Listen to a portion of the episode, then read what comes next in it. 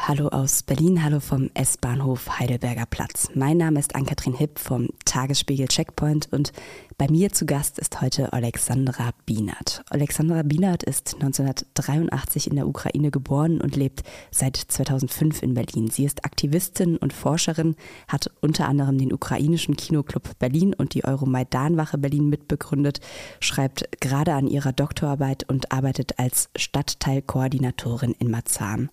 Außerdem engagiert sie sich in der Geflüchtetenhilfe, unterstützt also die Menschen beim Ankommen und beim Durchkommen durch den Berliner Behördenwahnsinn. Ihr merkt schon, alles ganz schön viel. Umso mehr freue ich mich, dass sie die Zeit gefunden hat, mit uns eine Runde in der Ringbahn zu drehen. Alexandra hat mir von ihrer Heimat erzählt, von der Geschichte ihres Landes, von dem gigantischen Zusammenhalt der Leute und von ihrer Kindheit in der Kleinstadt Tschernowitz. Sie hat von ihrem Papa gesprochen, der noch in der Ukraine ist, von ihrer Mutter, die vor wenigen Wochen aus Kiew nach Berlin geflohen ist und von den Strukturen, die sich gebildet haben, um Leute aus dem Land zu bringen. Zum Krieg sagt sie, ich bin immer wieder überrascht, wenn Leute hier in Deutschland sagen, dass sie das nicht erwartet haben, was gerade passiert.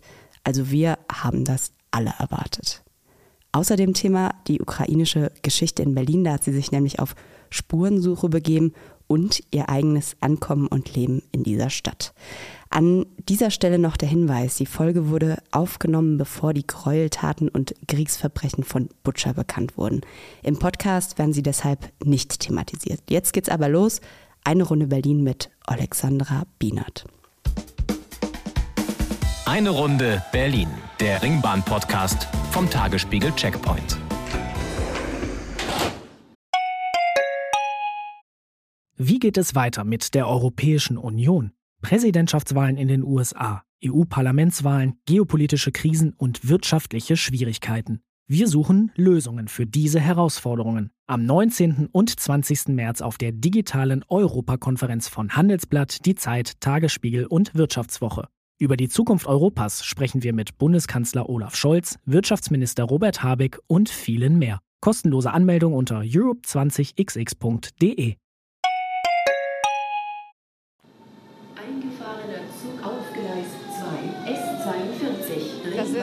jemand. Südkreuz, Neukölln, Ostkreuz. Jetzt würde ich fast sagen, ble bleiben wir einfach erstmal kurz stehen und warten, bis was so frei ist. Gut. Alles gut? Ja. Okay, egal. Ja. Wir machen das jetzt. Wir machen das jetzt. Worauf habe ich mich schon wieder eingelassen? Ähm, ja, Alexandra, herzlich willkommen. Schön, dass du da bist. Du musst äh, gar keine Sorge haben, uns hört hier eh kein Mensch zu. Der Ringmann, die hören das alle nicht. Ähm, du wurdest gerade eben auf den Gleisen, kurz bevor wir eingestiegen sind, von einer Familie angesprochen, von einem, ich nehme an, Papa, Mama und äh, drei kleineren Kindern. Die haben uns auf Englisch angesprochen, aber du hast dann direkt auf Ukrainisch reagiert. Hast du dir das gedacht, dass sie aus der Ukraine kommen oder wo kam da der Reflex so schnell her? Ja, ich sehe das, dass sie aus der Ukraine kommen. Sie haben einen Gesichtsausdruck, den ich aus der Ukraine kenne. Und wir haben auch generell jetzt in der Stadt mehr als 60.000 Menschen, die aus der Ukraine geflohen sind, sodass es keine Seltenheit ist. Und ja, ich lache dann auch richtig. Sie waren total froh.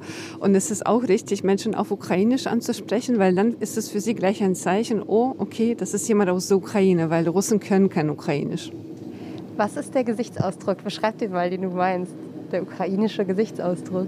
Es ist zu kompliziert. Ich glaube, das setzt sich so alles äh, zusammen aus dem Gesicht, aus den Augen, aus der Kleidung.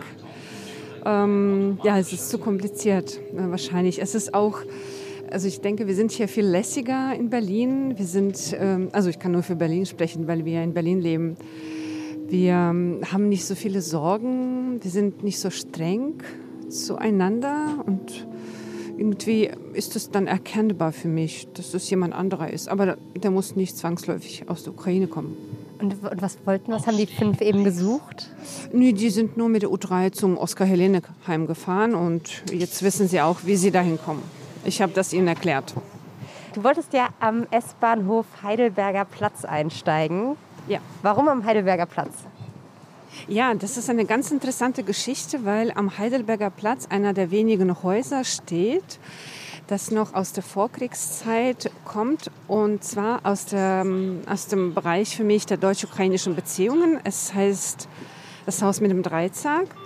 Das ist äh, das Haus in der Heidelberger, in dem Heidelberger Platz 1 oder in der Mecklenburgischen Straße 73. Und da oben ist ein Dreizack zu sehen. Also falls ihr, falls Sie irgendwann vorbeigehen, dann wissen Sie Bescheid. Das Haus hat direkt mit der ukrainischen Geschichte zu tun. Und zwar, als der Erste Weltkrieg ausbrach, und dann im Laufe des Krieges ganz, ganz viele Menschen geflohen sind. Es, die Geschichte wiederholt sich. Wie wir sehen, es sind auch ganz, ganz viele Menschen aus der Intelligenz geflohen, aus dem heutigen Territorium der Ukraine, weil Ukraine war ja damals noch geteilt. Äh, manches war in Österreich, manches war im russischen Imperium. Und es kamen auch viele aus dem politischen quasi Spektrum. Sie waren im politischen Exil und sie haben sich so ein Haus gewünscht. Und es wurde dann 1923 hat ein ukrainischer Rechtsanwalt, ukrainischer Politiker das Haus gekauft und es wurde dann tatsächlich die ganze Zwischenkriegszeit als ein Exilzentrum der Ukrainer und Ukrainerinnen hier in Berlin genutzt.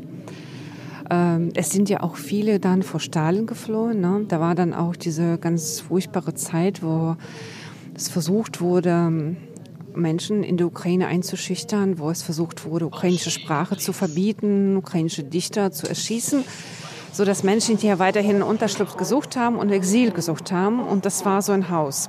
Und warum das für mich wichtig ist, es ist auch einfach so, dass vieles ähm, in Berlin im Zweiten Weltkrieg auch zerbombt wurde und äh, wir nicht so viele physische, tatsächlich physische Orte haben, die mit dieser Geschichte zu tun haben. Und das ist ein Ort, der ganz klar mit der ukrainischen Geschichte in Berlin ja, verbunden ist.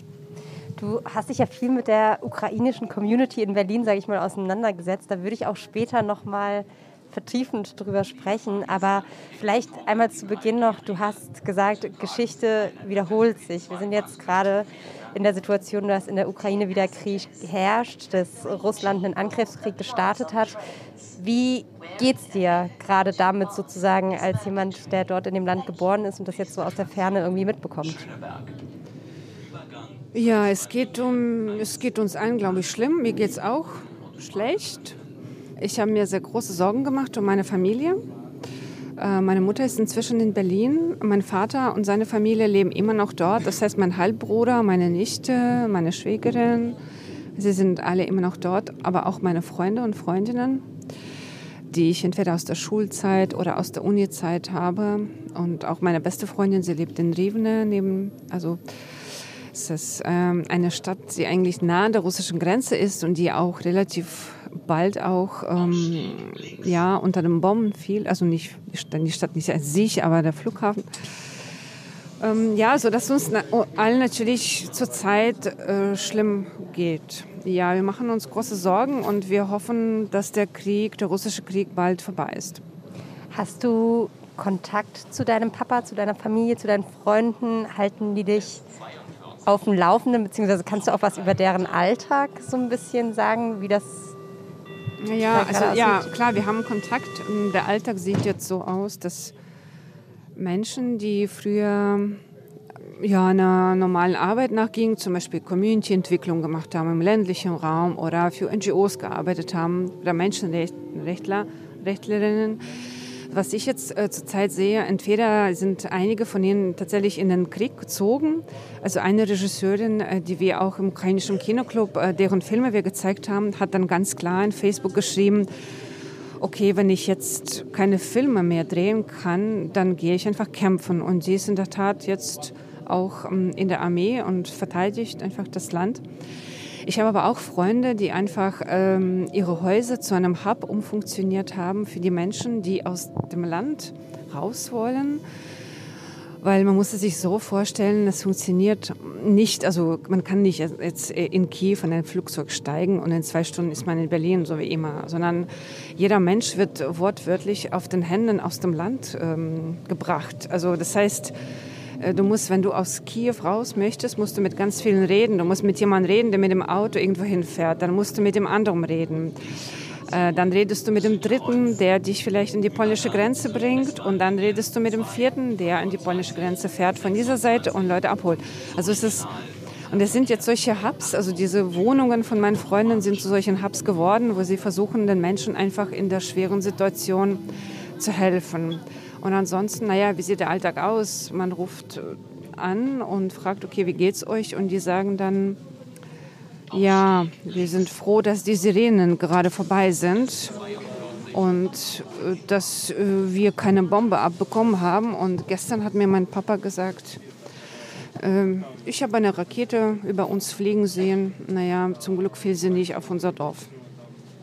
Kann man das von hier aus begreifen? Nicht so richtig wahrscheinlich. Nee, auch ich kann das nicht begreifen. Also wir alle können das, glaube ich, nicht nachvollziehen und nicht begreifen. Und ähm, Menschen, die jetzt zu uns kamen, die vermissen unglaublich ihre Heimat. Also ich hatte neulich in meinem, also in einem Nachbarschaftsbüro, wo ich arbeite, neulich eine Familie, die kamen rein und sagten, wir wollen eigentlich unglaublich gerne zurückfahren, aber wir können noch gar nicht, weil äh, ja ihre Stadt gerade zerschossen wird. Und ich glaube, wir alle können das nicht nachvollziehen, was das heißt, plötzlich aus der Heimat rausgerissen zu werden, in einer ja, fremden, dann nicht Wahlheimat zu sein, die Sprache nicht können, Freunde nicht da zu haben und auch weiterhin sich Sorgen zu machen, was passiert denn gerade in der Ukraine und aber auch schlechtes Gewissen zu haben. Also ich habe auch ein schlechtes Gewissen, dass ich nicht, nicht gerade da bin. Ich wäre jetzt viel lieber dort und hätte viel lieber Menschen dort geholfen.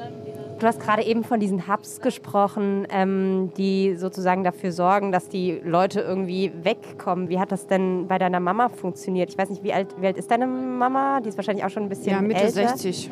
Sie ist Mitte 60. Ja, genau so hat es funktioniert. Also sie hatte vier Minuten, um zu packen. Und das heißt, dass sie einfach ihren Rucksack genommen hat, den sie sonst auch gepackt hat für den Luftschutzkeller.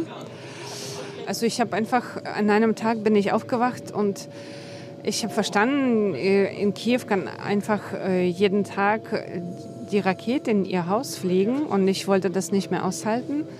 Ich habe sie angerufen und gesagt, wenn du jetzt nicht ähm, rausfährst, weil sie wollte nämlich nicht rausfahren, dann komme ich gleich und hol dich ab. Und das hat gewirkt.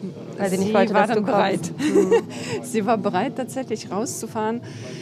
Ähm, und es war unglaublich. Ich habe dann auch ein Auto gefunden über meine Freunde, die hier sind. Und das Auto hat sie dann abgeholt. Es waren Menschen, die Medikamente gebracht haben für krebskranke Patienten, die aus Kiew raus müssten. Und dann sind sie zuerst durch die halbe Ukraine gefahren und sind irgendwann nach zweieinhalb Tagen an der polnischen Grenze gewesen mit mehreren Stops. Und alleine, um vom linken Ufer in Kiew auf das rechte Ufer zu kommen, Dnieper ist ja, unsere, unser Fluss ist sehr breit, hat man, haben sie jetzt ein, ein, einen Tag gebraucht, weil die, die Brücken zu waren.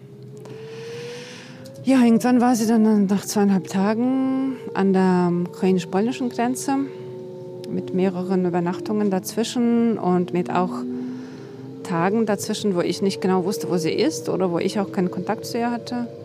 Und dann hat, ähm, habe ich mit jemandem abgesprochen, dass äh, jemand, der gerade da Hilfsgüter gebracht hat und quasi der mit dem Auto sowieso zurückgefahren ist, dass diese Leute sie und andere, die gerade mit ihr da über die Grenze zu Fuß gegangen sind, abgeholt haben. Und sie kam mit ihrem Kater. Mit ihrem Kater? Ja, mit dem Kater. Klar, also der, der Kater bleibt nicht zu Hause, der Kater kommt nämlich mit. Und, Ja. ja. Und sonst war es wahrscheinlich gar nicht so viel, was sie dann mitnehmen Ja, konnte. sie konnte in vier Minuten, was konnte sie da mitnehmen? Einen Rucksack und den Kater eigentlich. Und sie hat noch ganz, ganz schnell den Nachbarn in dem Haus, weil es war ja teilweise so, dass man kein Essen mehr hatte in den Supermärkten, noch schnell das restliche Essen gegeben aus dem Kühlschrank und ist dann rausgefahren. Und sie wohnt jetzt erstmal bei dir? Ja, sie wohnt bei mir. Und ich habe ich hab auch einen Kater. Also ich, ich habe jetzt zwei Katzen zu Hause. ist schon immer davon geträumt. Äh, ja, äh, die Katzen waren, also ich glaube, mein Kater war nicht so begeistert, äh, dass er jetzt Nachbarn bekommen hat. Ich habe versucht zu erklären, das ist Krieg. Er sagte zu mir, er guckt kein Fernsehen, liest keine Nachrichten, er kennt nicht, dass es Krieg ist. Ähm, ja, äh, nee, und dann Dann war es aber ruhiger und sie haben sich vertragen und jetzt leben sie zusammen. Wie geht's deiner Mama? Ja, sie will nach Hause. Es, es geht ihr gut, also insofern, dass sie hier in Sicherheit ist, aber sie will nach Hause, klar. Du hast ja davon eben schon gesprochen, dass du dich jetzt auch gerade hier bei der Geflüchtetenhilfe so engagierst und äh, guckst, dass die Ukrainer unterkommen, Familien finden. Wo genau bist du da aktiv oder in welchem Netzwerk findet das irgendwie statt? Ja, wir haben Allianz Ukrainische Organisationen gegründet. Das sind zehn Organisationen, äh, die ukrainische NGOs sind, die sonst auch in Berlin existiert haben. Teilweise sind sie nach dem Euromaidan entstanden und haben sich mit der humanitären Hilfe beschäftigt. Ähm, unsere NGO hat eigentlich Filme gezeigt aus der Ukraine mit Untertiteln und hat Diskussionen organisiert. Und jetzt haben wir uns alle umprofiliert und helfen Geflüchteten, versuchen Anlaufstellen aufzubauen, versuchen einfach Familien unterzubringen, ihnen zu helfen mit den Behördengängen. Und die Anlaufstelle ist zunächst im Peletzky-Institut am Pariser Platz 4a, äh, weil wir auch in Berlin kein ukrainisches Haus haben. Also sowas wie ein Haus mit einem Dreizack, das ähm, hätte ich gern gehabt jetzt. Das haben wir leider nicht. Okay, das heißt, das habt ihr so als Haus quasi umfunktioniert gerade irgendwie? Also das ist ja Peletzky-Institut, das ist ein polnisches staatliches Institut. Da können wir nicht für immer bleiben. Und ansonsten suchen wir gerade nach einem Community-Zentrum. Also uns fehlt hier total ein ukrainisches Community-Zentrum. Das haben wir noch nicht. Und das Zentrum fehlt, äh, ist, ist auch der Geschichte geschuldet. Also einfach, dass aus Deutschland heraus auf die Ukraine ganz, ganz oft in dieser neokolonialen Sicht geguckt wurde und einfach uns alle ja, Russen, Belarusen, Ukrainer in einen Topf geschmissen wurde. Und das ist einfach falsch, weil wir haben zum Beispiel in unserer Geschichte haben wir eine viel längere Zeit, gemeinsame Zeit mit Polen oder mit Litauen verbracht als mit dem russischen Imperium. Daher ist die Ukraine auch ein bisschen näher an Europa dran als Russland. Und daher, das, das kann man, insofern kann man sich auch erklären, warum seit 1990, also wir sind ja 91 unabhängig geworden, aber seit 1990 hatten wir schon drei Revolutionen. Und es ist einfach passiert, weil äh, Menschen nicht also sich keinen Zar wünschen, also das wollen wir nicht. Und da ist auch ein klarer Unterschied zu Russland, sondern wir wollen Selbstbestimmung, wir wollen auch Mitbestimmung und ähm, auch Menschenrechte und in, in im Endeffekt auch ein demokratisches Land. Wenn wir so ein bisschen mal tatsächlich so einen Blick in, in dein Land werfen und ähm, vielleicht auch in deine Kindheit. Du bist in Tschernowitz geboren, 1983. Bist du da auch aufgewachsen? Ja, da bin ich auch aufgewachsen. Es ist eine schöne Stadt in der Westukraine.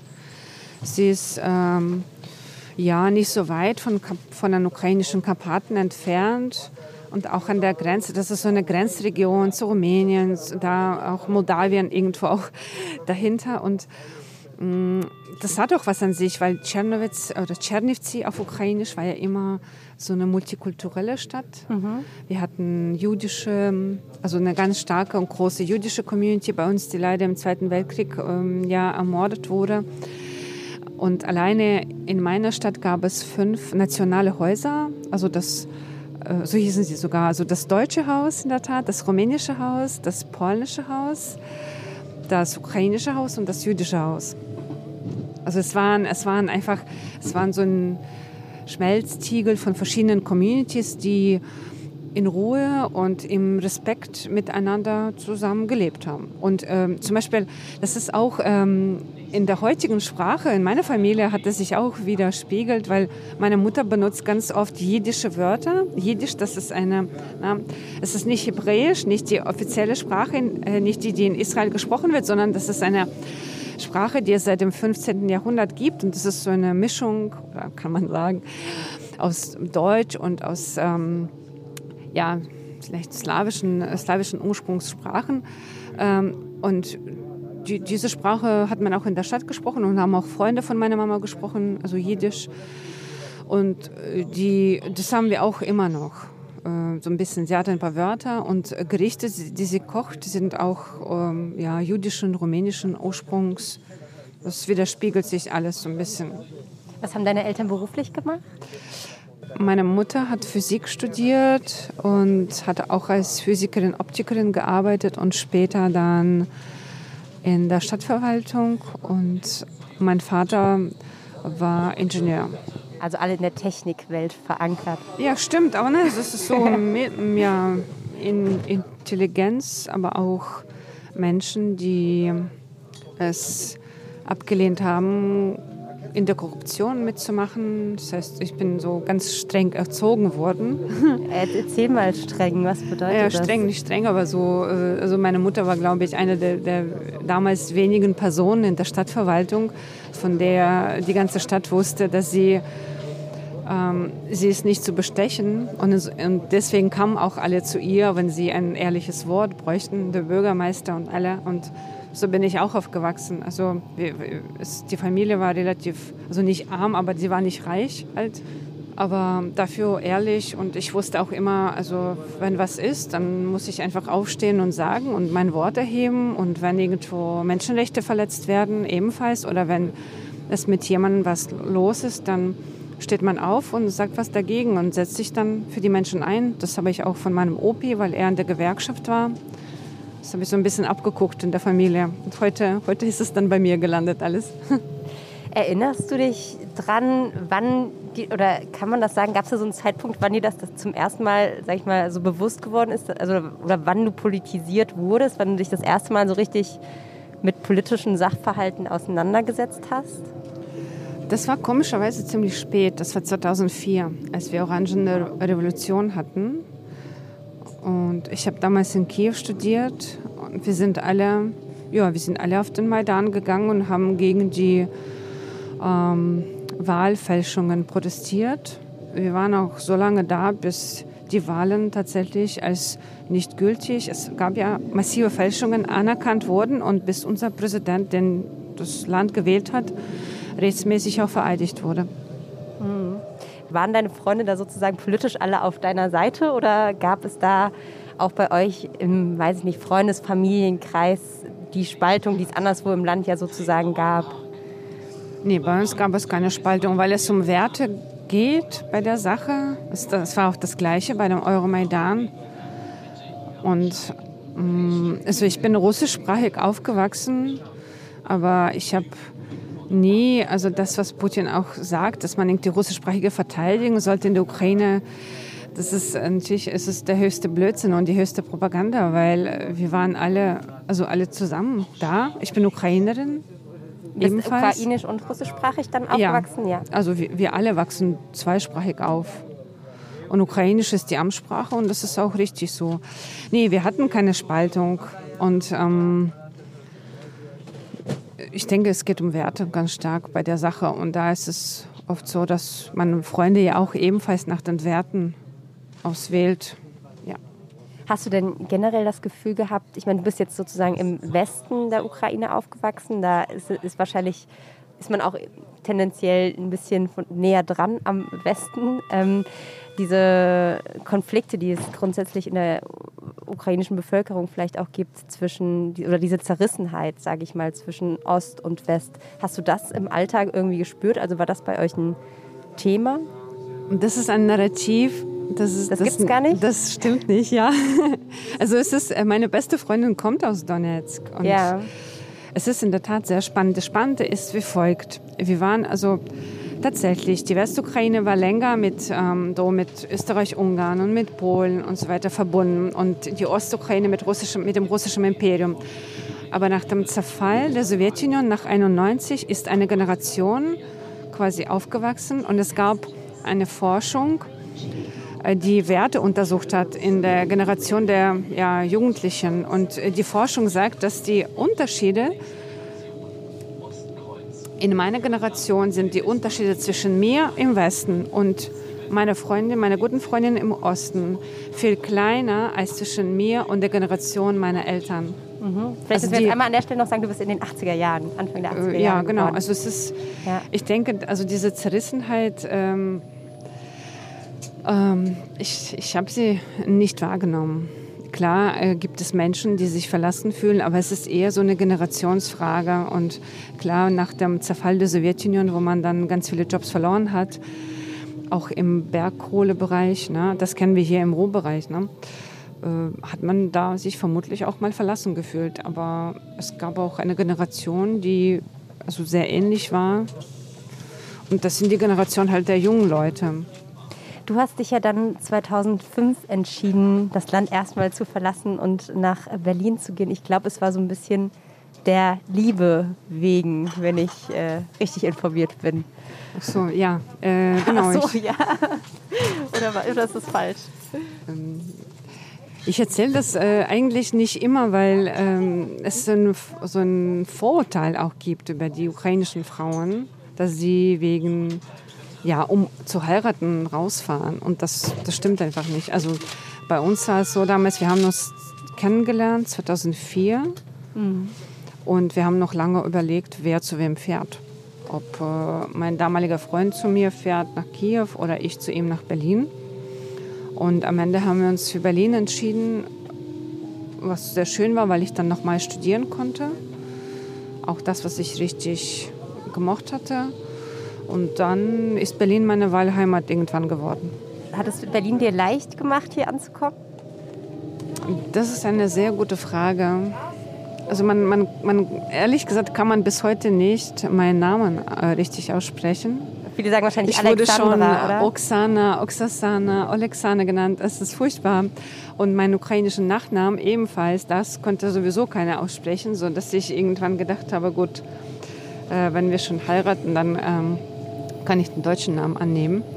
Ansonsten, ja, es ist, ich habe ich hab ehrlich gesagt nicht gespürt, dass hier eine Geschlossenheit gegenüber den Menschen aus anderen Kulturen herrscht, aber ich war auch gut ähm, umsorgt, muss ich sagen. Also wir hatten deutsche Freunde und irgendwann auch dann ukrainische Freunde. Ähm, aber es ist auch so, dass ich es gespürt hatte, wenn ich mich in dieser Gesellschaft behaupten möchte, dann muss ich dreimal so gut sein. Und mein Lebenslauf war, als ich äh, die Uni abgeschlossen hatte, war dreimal auch so lang als bei meinen Kommilitonen, was nicht unbedingt über die Qualität spricht von meiner Arbeit, aber trotzdem, ich wusste, okay, ich muss ganz, ganz vieles machen, wenn ich hier ankommen möchte. Und das habe ich dann auch gemacht. Ja. Glaubst du, das war ein subjektives Gefühl, dass du das für dich dachtest? Oder glaubst du, es war auch wirklich so, dass das von dir in Teilen erwartet wurde? Also hast du das gemerkt, dass dir irgendwie in Bewerbungsgesprächen oder sowas auch irgendwie so ein, eine Art Missmut entgegengeschlagen ist?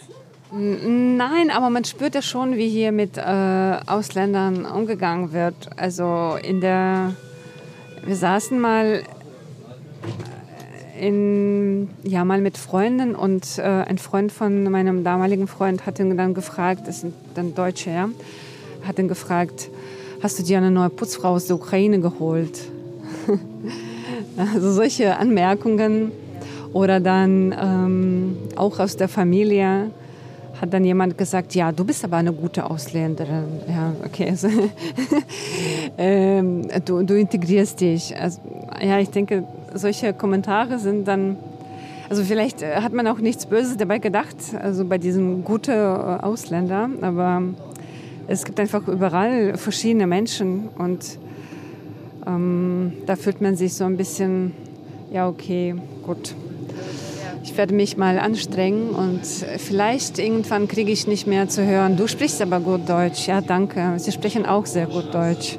Kriegst du es Antworte noch ich dann. hören? Ich meine, du bist jetzt 15 Jahre hier, kriegst du es Ja, noch zu ich kriege das ab und zu zu hören und das nervt mich, muss ich sagen. Weil das, äh, das zeigt für mich gleich, ah, okay, jemand möchte mir, also okay, eigentlich sagt man das, um zu etwas Nettes zu sagen, das weiß ich mittlerweile. Aber für mich ist es gleich ein Zeichen, oh, wir sehen ja, dass du eigentlich hier nicht hingehörst, aber ja, schön, dass du so gut Deutsch sprichst. Du arbeitest ja mittlerweile in Marzahn und zwar in der Stadtentwicklung. Ja, äh, ich arbeite bei dem Stadtteilzentrum Kick-In als Stadtteilkoordinatorin. Und ich finde es total spannend. Du hast nämlich eine total interessante, wenn nicht äh, auch sehr schwierige Schnittstelle, sage ich mal. Du musst zwischen den Bürgerinnen und Bürgern und der Politik vermitteln. Ähm, wahrscheinlich kein, kein besonders dankenswerter Job, oder doch? Ja, man kann keine, keine, keinen zufriedenstellen. also, Klar, äh, ich komme ja selbst aus der Zivilgesellschaft und ich weiß, wie schwierig das ist, überhaupt sich Gehör zu verschaffen. So, dass ähm, ich verstehe natürlich, wenn Leute sagen, nee, es muss noch mehr passieren. Gleichzeitig äh, kommt dann aber auch die Verwaltung oder die Politik und äh, sagt, ja, was macht ihr hier überhaupt? Aber es gibt auch ganz viel Dank und da bin ich sehr froh. Und äh, also der Job der Stadtteilkoordination ist ja so, dass man versucht zu vermitteln zwischen der, den Bürgern und Bürgerinnen vor Ort und der Verwaltung sodass ich jeden äh, und jede ermuntere, falls Sie in Ihrem Stadtteil eine Stadtteilkoordination haben, dann gehen Sie zu dieser Person und äh, erzählen Sie Ihre Sorgen und Nöte, auch wenn Sie das schon tausendmal gemacht haben und auch wenn Sie denken, es wird sich sowieso nichts verändern. Das stimmt nicht. Also äh, was ist, was ist das Top-Thema gerade, was Marzahn umtreibt? Ähm, wir haben ja, als einer der wichtigen Themen die Ortsumfahrung Arnsfelde. Das ist so ein Nadelohr, wo über 20.000 Autos pro Tag fahren. Und wenn Sie dann im Radio hören, ja, Stau bei Arnsfelde, dann wissen Sie Bescheid. Und ähm, das Problem ist, dass es eigentlich einen sehr guten Entwurf gab für die Ortsumfahrung, aber ähm, die Politik hat sich irgendwann für einen anderen Entwurf entschieden, der aber den Stadtteil und äh, da ja, quasi die Häuser zerschneidet.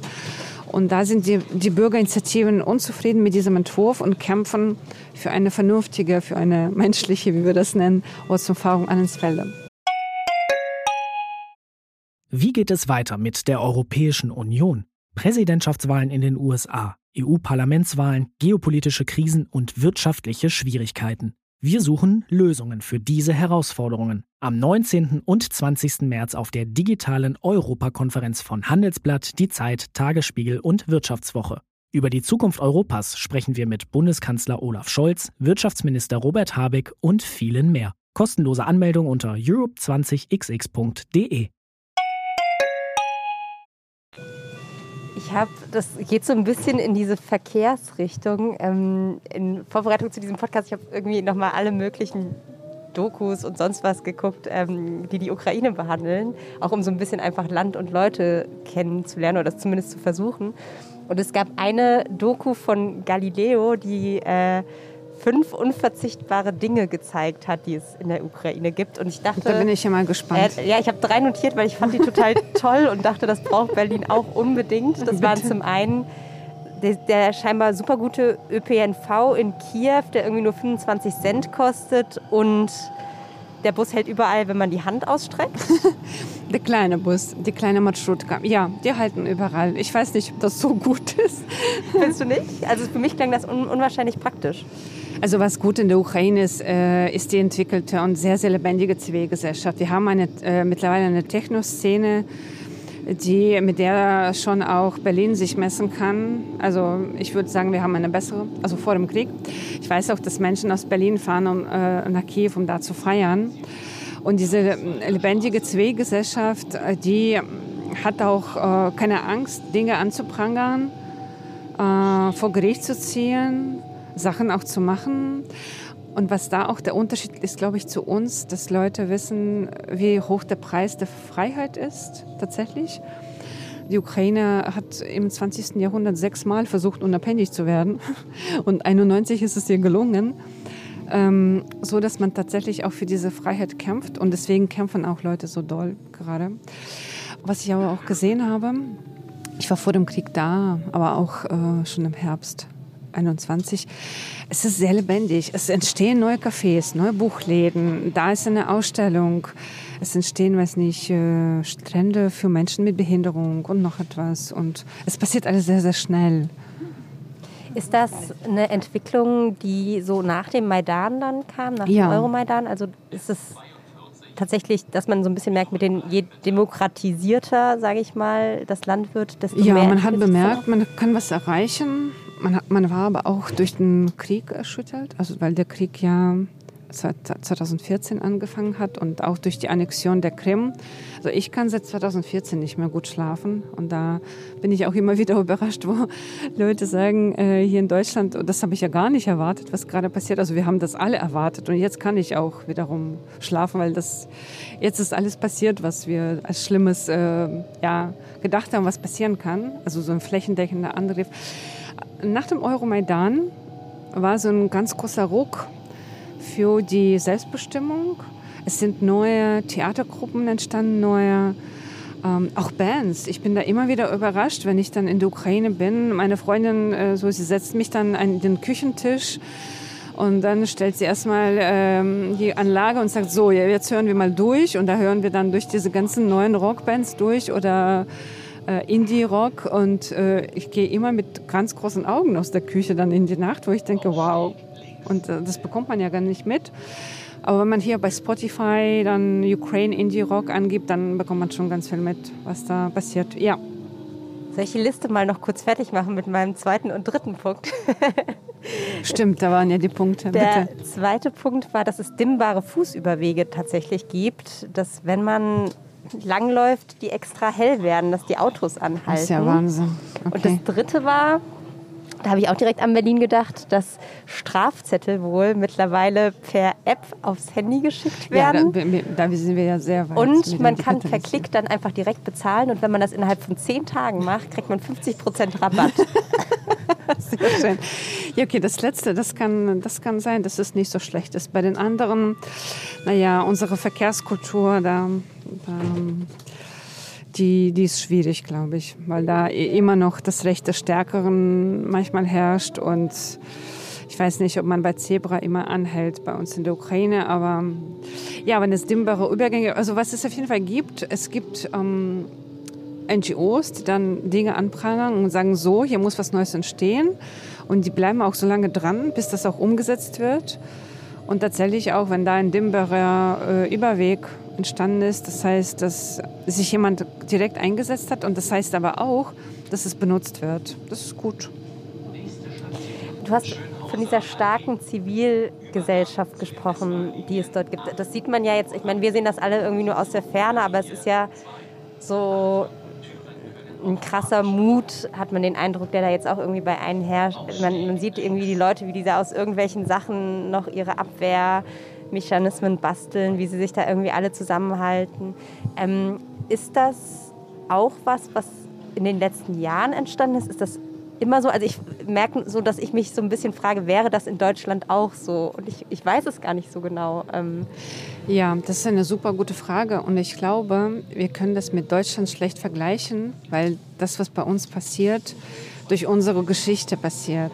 Also, weißt du, das heißt, dass Menschen wissen, was passieren wird, wenn sie jetzt sich nicht wehren. Und es wird äh, das passieren, was auf der Krim jetzt seit 2014 war, seit der Annexion, dass da massive Menschenrechtsverletzungen stattfanden, dass da Leute einfach verschwunden sind, die gegen das Regime, gegen die russische Diktatur sich äh, aufgelehnt haben. Und dass es dass, einfach eine flächendeckende Verfolgung stattfinden wird. Also das, das passiert aus diesem Grund, dass Menschen einfach aus dieser Geschichte der russisch-ukrainischen Beziehungen wissen, nee gut, also ich weiß, dass man in Deutschland ja oft äh, Russen und Ukrainer in einen Topf wirft, aber bei uns ist es so, wir, wir, würden uns auch gerne auch andere Partner vorstellen. Also man kann uns gerne auch mit Polen mal zusammen in ein Event nehmen. Man muss nicht immer hier über post-sowjetische Community, über post-sowjetische Events sprechen, weil äh, die Sowjetunion hat äh, in der Geschichte der Ukraine nur eine, ja, weiß nicht, wie, lange war sie da, 70 Jahre oder so äh, Rolle gespielt. Die ist zwar krass und wichtig gewesen, aber das ist nicht die ganze Geschichte. Also ich denke, in Deutschland wir können das mit Deutschland schlecht vergleichen. Das ist so, wenn ich dann fragen würde, okay, tut es denn jemand weh, wenn Schleswig-Holstein morgen dänisch wird? Und dann wird mir jemand sagen, na ja, okay, ist zwar schade, aber Dänemark ist ja auch ein EU-Land. Und bei uns ist es anderes. Es ist einfach, als die Krim annektiert wurde, müssten wir einfach damit leben, dass wir zusehen, wie unsere eigenen Leute dort ermordet werden. Das ist der, der Hauptunterschied. Und deswegen kämpfen auch Leute so. Was würdest du dir denn jetzt in der Situation von Deutschland wünschen? Du hast an der großen, ersten großen Demo, die tatsächlich Ende Februar stattgefunden hat, hier in Berlin, wo eine halbe Million Menschen kamen, hast du ja auch eine Rede gehalten, da hast du von Waffenlieferungen auch gesprochen.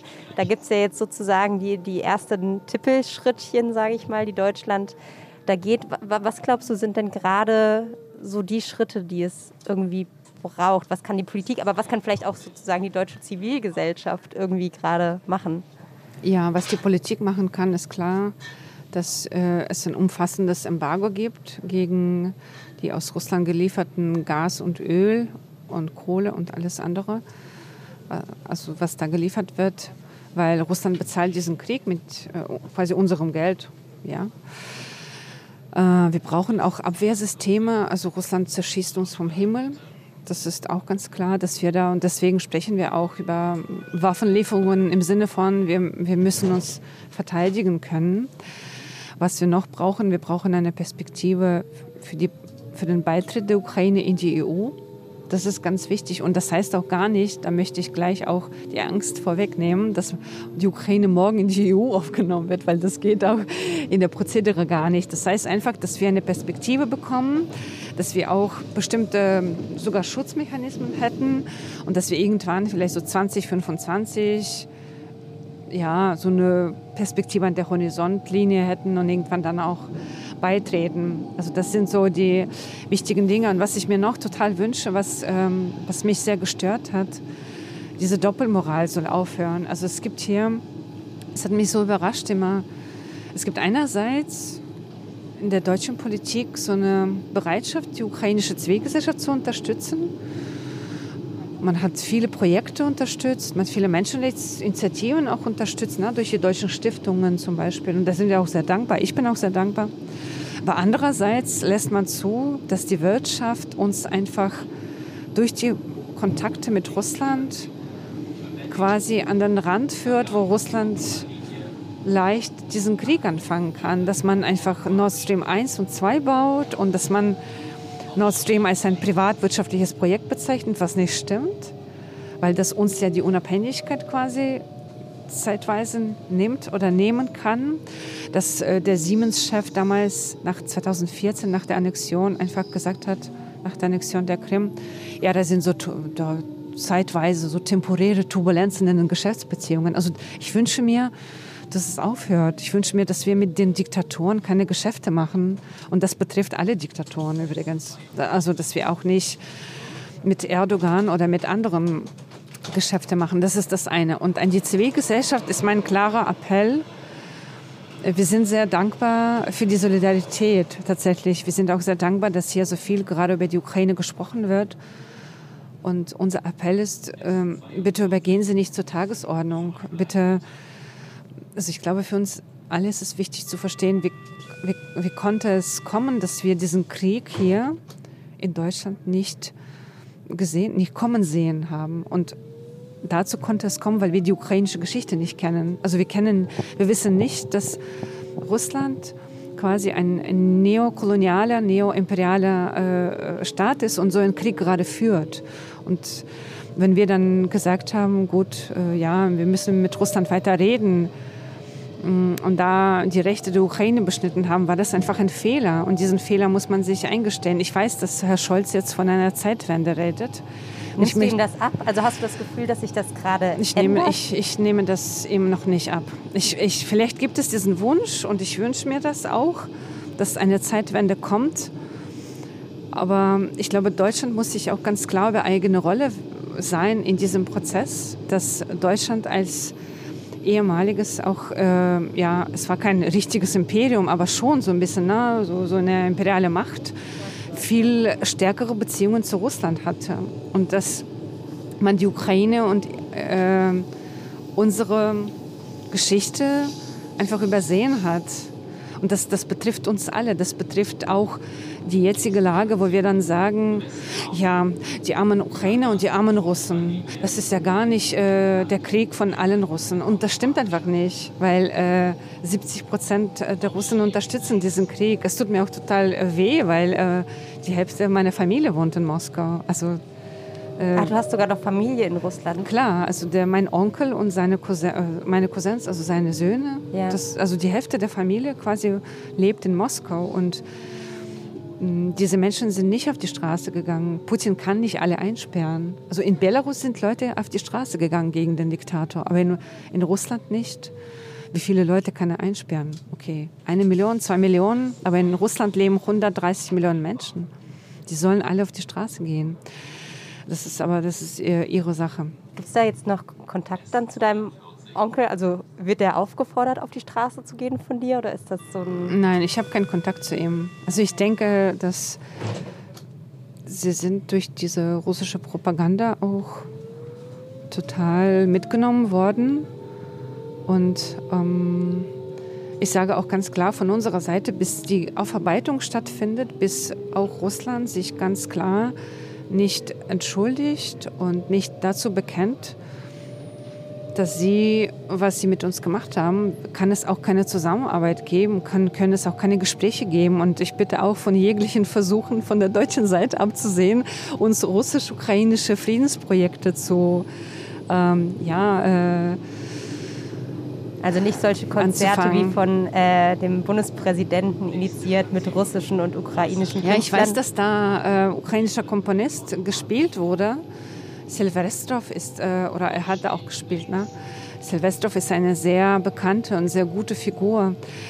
Äh, Man muss es aber anders machen. Man muss, äh, also man hat hier so lange ukrainische Geschichte und ukrainische Kultur in den Schatten gestellt, dass es jetzt an der Zeit ist, das einfach nicht mehr mit Russland zusammen im Verbund, in Verbund zu zeigen. Also, wir, ich, brauch, also ich brauche keine, keine Friedensanbahnungen, weil Leute, mit denen ich zusammengearbeitet hatte, mit denen ich Leute aus Russland, mit denen ich auf die Straße gegangen bin für Menschenrechte, mit diesen Leuten spreche ich auch weiter. Also brauche ich keine Vorschläge von der deutschen Seite, spricht man miteinander. Wir sind weiterhin im Gespräch. Es, es sieht aber auch so aus, dass diese Leute gerade verstehen, dass es keine russisch-ukrainische Projekte jetzt geben kann. So, wir haben den kleinen Batteriewechsel gemacht und äh, sind wieder zurück. Wir fahren schon Ähm, ganz schön lange und wo- wo Berlin sind wir ist denn toll. gerade? Wir sind jetzt, äh, es kommt gleich Sonnenallee, oder? Nee. Nee, jetzt bist du ganz falsch. Wir sind Okay, im Norden. Ah ja, wir sind im Norden. Okay. Da, habe ich das verwechselt mit dem anderen Kanal. Jungfernheide. Jungfernheide. Hast du einen Bezug zu So gut Jungfernheide? kenne ich mich aus. ähm, tatsächlich kein Bezug zu Jungfernheide, aber äh, äh, so in diese Richtung äh, ist man immer früher gefahren, als man von Tegel nach Kiew abgeflogen ist. Also ich. Das, also Tegel ist für uns immer so ein Tor zur Ukraine gewesen. Ja. Ja, und jetzt ist es, äh, oder war es vor dem Krieg dann noch der BER oder? Ja, vor dem Krieg ist es dann BER, aber mein Herz ist in Tegel geblieben, was soll ich sagen. Ich weiß auch, äh, Tegel war zu nah in die Stadt und es ist auch richtig so, dass es geschlossen wurde. Ich habe selbst dafür gestimmt bei dem Referendum. Aber trotzdem, damit sind ja ganz viele Erinnerungen verbunden, wenn jemand dann rauskommt, wenn gerade jemand aus der Familie da ist. Ah ja. Kleiner, kleiner Herzensflughafen. Grüße an Sebastian Schaja, der vermisst äh, Tegel ja bestimmt auch. ähm, ich würde mal noch ein anderes Thema ansprechen. Und zwar hast du, als du 2005 nach Berlin gekommen bist, gesagt, du fandest die Lehrstellen in dieser Stadt total spannend. Und eine Lehrstelle war für dich aber auch die ukrainische Geschichte. Also wenn wir gerade darüber gesprochen haben, dass man eigentlich gucken muss, dass die ukrainische Geschichte irgendwie präsenter wird, dass es nicht nur so eine so eine Randerscheinung irgendwie ist, dann macht es, glaube ich, auch total Sinn, darüber zu sprechen, weil du hast dich dann auf eine Spurensuche Tatsächlich, begeben. ich habe euch heute eine Karte mitgebracht. Moment, da backe ich gleich äh, ganz kurz aus. Und zwar habe ich äh, mit äh, meiner Kollegin, Wissenschaftlerin äh, Dr. Olesa Lazarenko, sie unterrichtet sonst Ukrainisch in Viadrina, eine Karte erstellt von ukrainischen Orten in Berlin. Ähm, hier sind Orte verzeichnet, äh, also die Karte ist auch online zu finden. Soll ich mal Falten helfen? Ja, äh, hier sind Orte verzeichnet, die mit der Geschichte zu tun haben, aber auch mit der Gegenwart. Und ja, mich hat einfach interessiert, worauf kann man sich dann stützen, wenn man was Neues aufbaut, weil äh, als ich kam, gab es hier noch keine ukrainische Bibliothek und kein ukrainisches Institut. Also das, The Ukrainian Civic Society Center, das habe ich schon erzählt, das bauen wir immer noch auf und da bin ich fest davon überzeugt, dass wir es auch hinkriegen, weil wir haben auch viele Partner und Berlin ist uns äh, sehr wohlgesonnen und also ich, ich mag Berlin zum Beispiel sehr, Man ich will hier auch vielleicht an der bleiben. Stelle auch einmal kurz sagen, es sind 24.000, glaube ich, knapp Ukrainer. Genau, wir sind, wir waren vor dem, vor dem Krieg. Krieg. waren hier 24.000. Das sind Ja. 13.000, die mit dem ukrainischen Pass hier leben und 11.000 mit dem deutschen Pass. Genau. Also Hast du eigentlich beide Pässe? Oder? nee, es ist nicht erlaubt. Ach ja. Ist, äh, ich müsste meinen ukrainischen Pass abgeben. abgeben. Ja, ich habe auch geweint bei der, ähm, ja, bei Also der? Staatsbürgerschaftsannahme. Ja, ich habe ihn angegeben, klar. Also ich, ich wollte hier wählen gehen tatsächlich. Also ich wollte hier mich politisch beteiligen und ähm, ja, das habe ich dann auch gemacht und ich bin ja auch Berlinerin. Also Aber Genau. zurück zur Karte. Äh, die Karte, ja.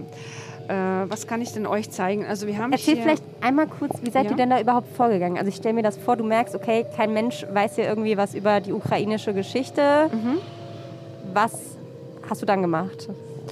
Naja, das, die Orte haben wir schon, also ich auch äh, jahrelang quasi gesammelt und Wo? Wie? naja, man geht in die Bibliotheken, man liest Zeitzeugnisse, man liest, man liest alte Zei Zeitungen, man liest auch alte Broschüren. Und da ähm, liest man nach, also man guckt nach den Namen, man guckt nach den Adressen. Man liest aber auch in den äh, Aufzeichnungen und in, in Tagebüchern. Und ähm, da waren wir zum Beispiel bei dem äh, Volodymyr Venetschenko, der ist hier angezeichnet. Das ist ein ukrainischer Staatsmann, aber auch ähm, ja, Schriftsteller. Ich, ich, äh, der ist ja als Nummer 11 verzeichnet. Also der ist 1880 geboren und wir gucken mal, was wir hier geschrieben haben. Der war nämlich an der Volksbühne. Äh, also seine Stücke waren an der Volksbühne präsentiert und zwar über 60 Male. Also er war ein ukrainischer politischer Aktivist, Schriftsteller und Dramaturg, lebte 21, 23 in Berlin. Das ist diese Zeit, über die ich auch gesprochen habe. Das, das während des Ersten Weltkrieges und danach kamen ganz viele Intellektuelle. Und er schrieb hier seinen ersten Science-Fiction-Roman Sonячna Maschina und seine Aufführungen waren tats- tatsächlich sehr beliebt und insbesondere an der Volksbühne, die heute am Rosa-Luxemburg-Platz steht, war er bekannt. Äh, Wir hatten aber auch ähm, Petro Veron, das ist äh, ein sehr interessanter Mensch, er ist hier oben angezeichnet in der Pappelallee. Ähm, Das ist ein Priester, ein Pfarrer, der hier gewirkt hat. Ähm, klingt erstmal langweilig, ist aber nicht.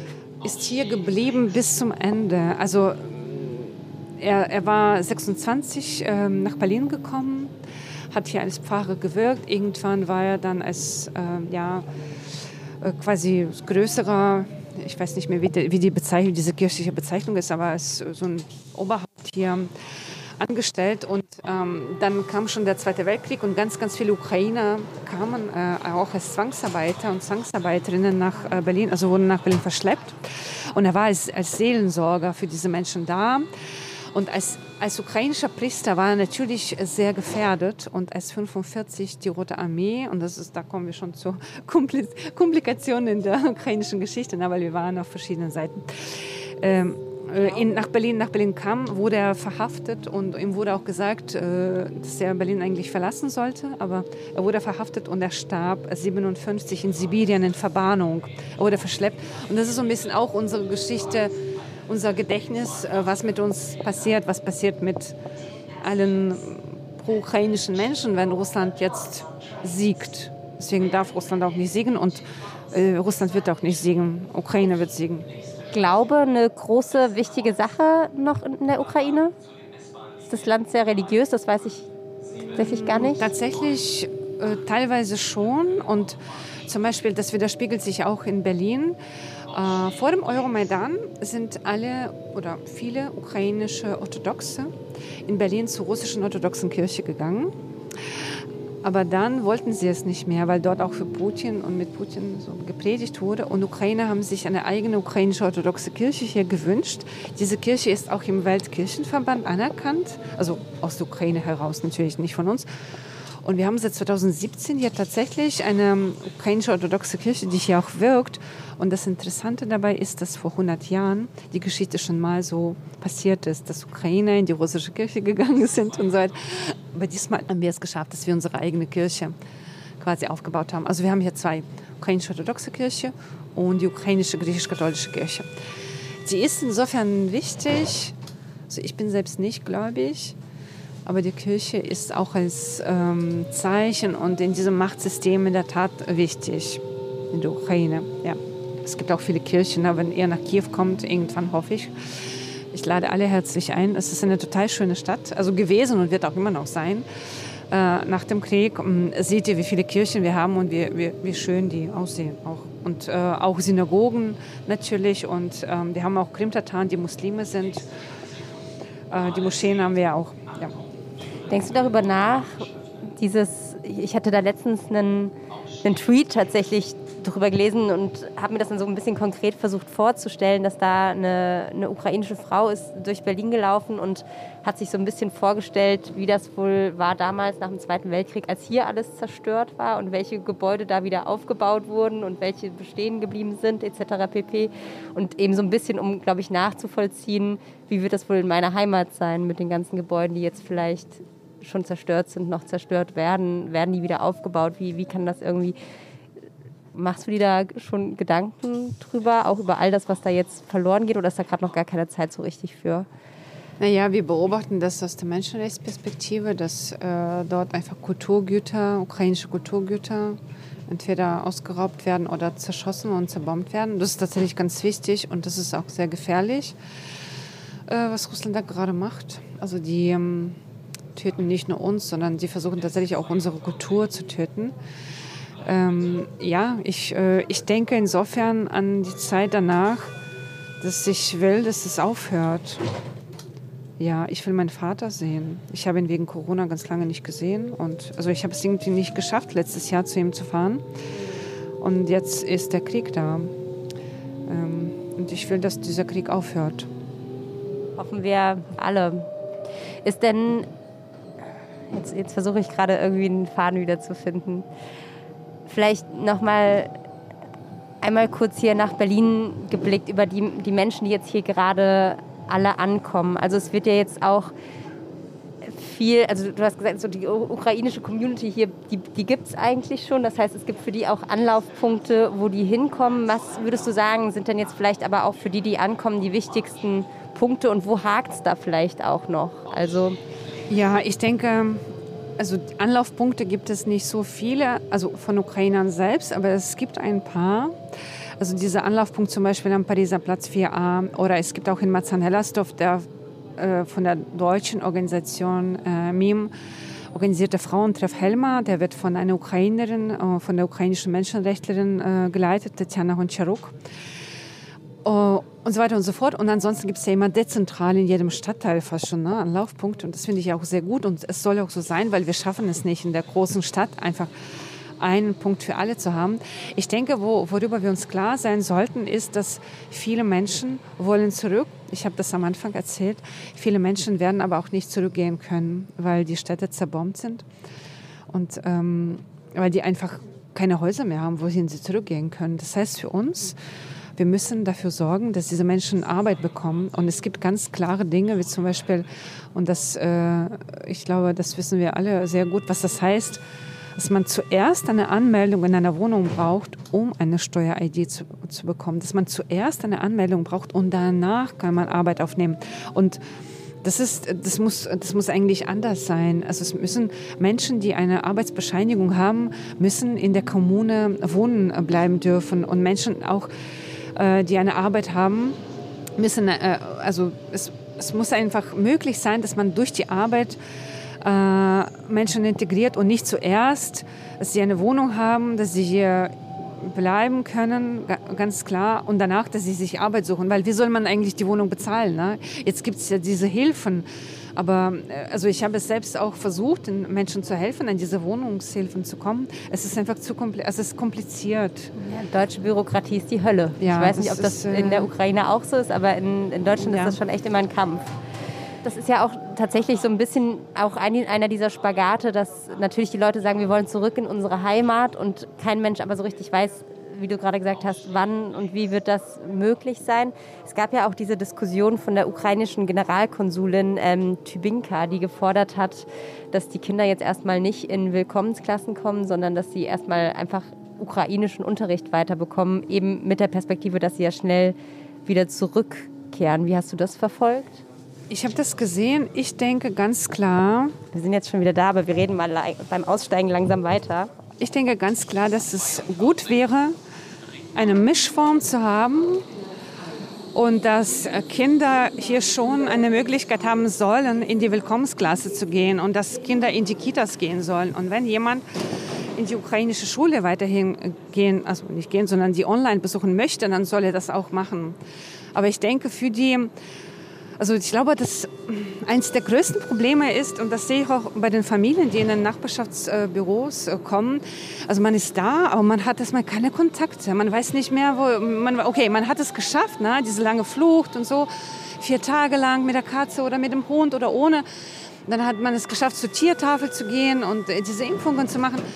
Aber dann, man kennt keinen und man weiß auch nicht, wohin mit sich. Und die Schule ist ja auch ein Punkt der Integration, ein Punkt, der, wo man Kontakte knüpft. Und ähm, da wäre ich schon dafür, dass man äh, hier in die Willkommensklassen äh, geht, dass die Schüler und Schülerinnen aus der Ukraine diese Möglichkeit haben. Und äh, also ich stelle mir das immer so vor, dass Berlin, und das sehe ich auch so, wie so ein ganz großes pulsierendes Herz ist, das gerade auch ganz viel auch macht für die Menschen aus der Ukraine. Und da bin ich auch sehr dankbar. Und da sind äh, Schüler mit dabei, da sind Eltern mit dabei, da sind Ehrenamtliche mit dabei und auch die Verwaltung und die Politik. Und gemeinsam können wir das schon schaffen, denke ich. Das wäre fast schon ein schönes Schlusswort. Aber wir haben noch ein kleines Spiel, das wir verpasst haben, weil wir uns verquatscht haben. Eine Station, Entscheidungen. Das geht so, dass ich dir immer zwei Begriffe gebe und du musst dich für einen entscheiden. Und ich würde sagen, das machen wir jetzt zum Abschluss kurz noch, damit es nicht ganz hinten runterfällt. Okay. Berlin Tag oder Nacht? Morgen ganz, ganz früh. Sommer oder Winter? Sommer, natürlich Sommer. Meer oder Berge? Meer. Alexanderplatz oder Maidan? Das ist jetzt aber schwedisch. Grunewald. Grunewald? Warum Grunewald? Es ist so schön grün dort. Na gut, lassen wir ausnahmsweise durchgehen. Borscht oder Currywurst? Ich will mich nicht entscheiden zwischen zwei Dingen. Ich nehme Borsch und dann als äh, zweite Speise Currywurst. Optimistin oder Realistin? Optimistin auf jeden Fall. Dynamo Kiew oder Schachtar Donetsk? Ich sage jetzt Schachtar Donetsk. Union oder Hertha? Hertha. Kino oder Kneipe? Natürlich Kino. Zuhören oder reden? Ah, gerne beides, tatsächlich beides, weil man auch beim Zuhören so vieles erlebt und entdeckt. Lesen oder schreiben? Eingefahrener Zug auf Gleis Schreiben. S6 Laut oder leise? Nach Königs Wusterhausen. Über Laut. Zeit stillstehen lassen oder Zeit reisen können? Zeit reisen können. Zukunft oder Vergangenheit? Zukunft, auf jeden Fall Zukunft. Olaf Scholz oder Annalena Baerbock? Oh Mann, natürlich Frau Baerbock. Und die letzte Frage: Hier bleiben oder nochmal zurückgehen? Ich bleibe hier. Ich mag Berlin. Okay, dann an dieser Stelle vielen, vielen Dank, dass du dabei warst. Und äh, ja, das war's dann für heute. Vielen Dank für das Gespräch. Es war sehr spannend, mit euch die Reise zu machen durch Berlin und durch die Ukraine und auch ein bisschen in die Zukunft zu schauen. Ich hoffe, dass der Krieg ganz bald vorbei ist. Eine Runde Berlin, der Ringbahn-Podcast vom Tagesspiegel Checkpoint.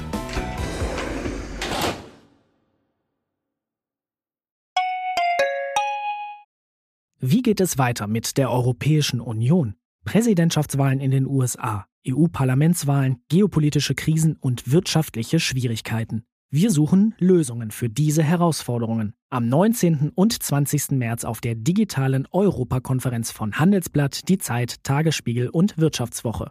Über die Zukunft Europas sprechen wir mit Bundeskanzler Olaf Scholz, Wirtschaftsminister Robert Habeck und vielen mehr. Kostenlose Anmeldung unter europe20xx.de.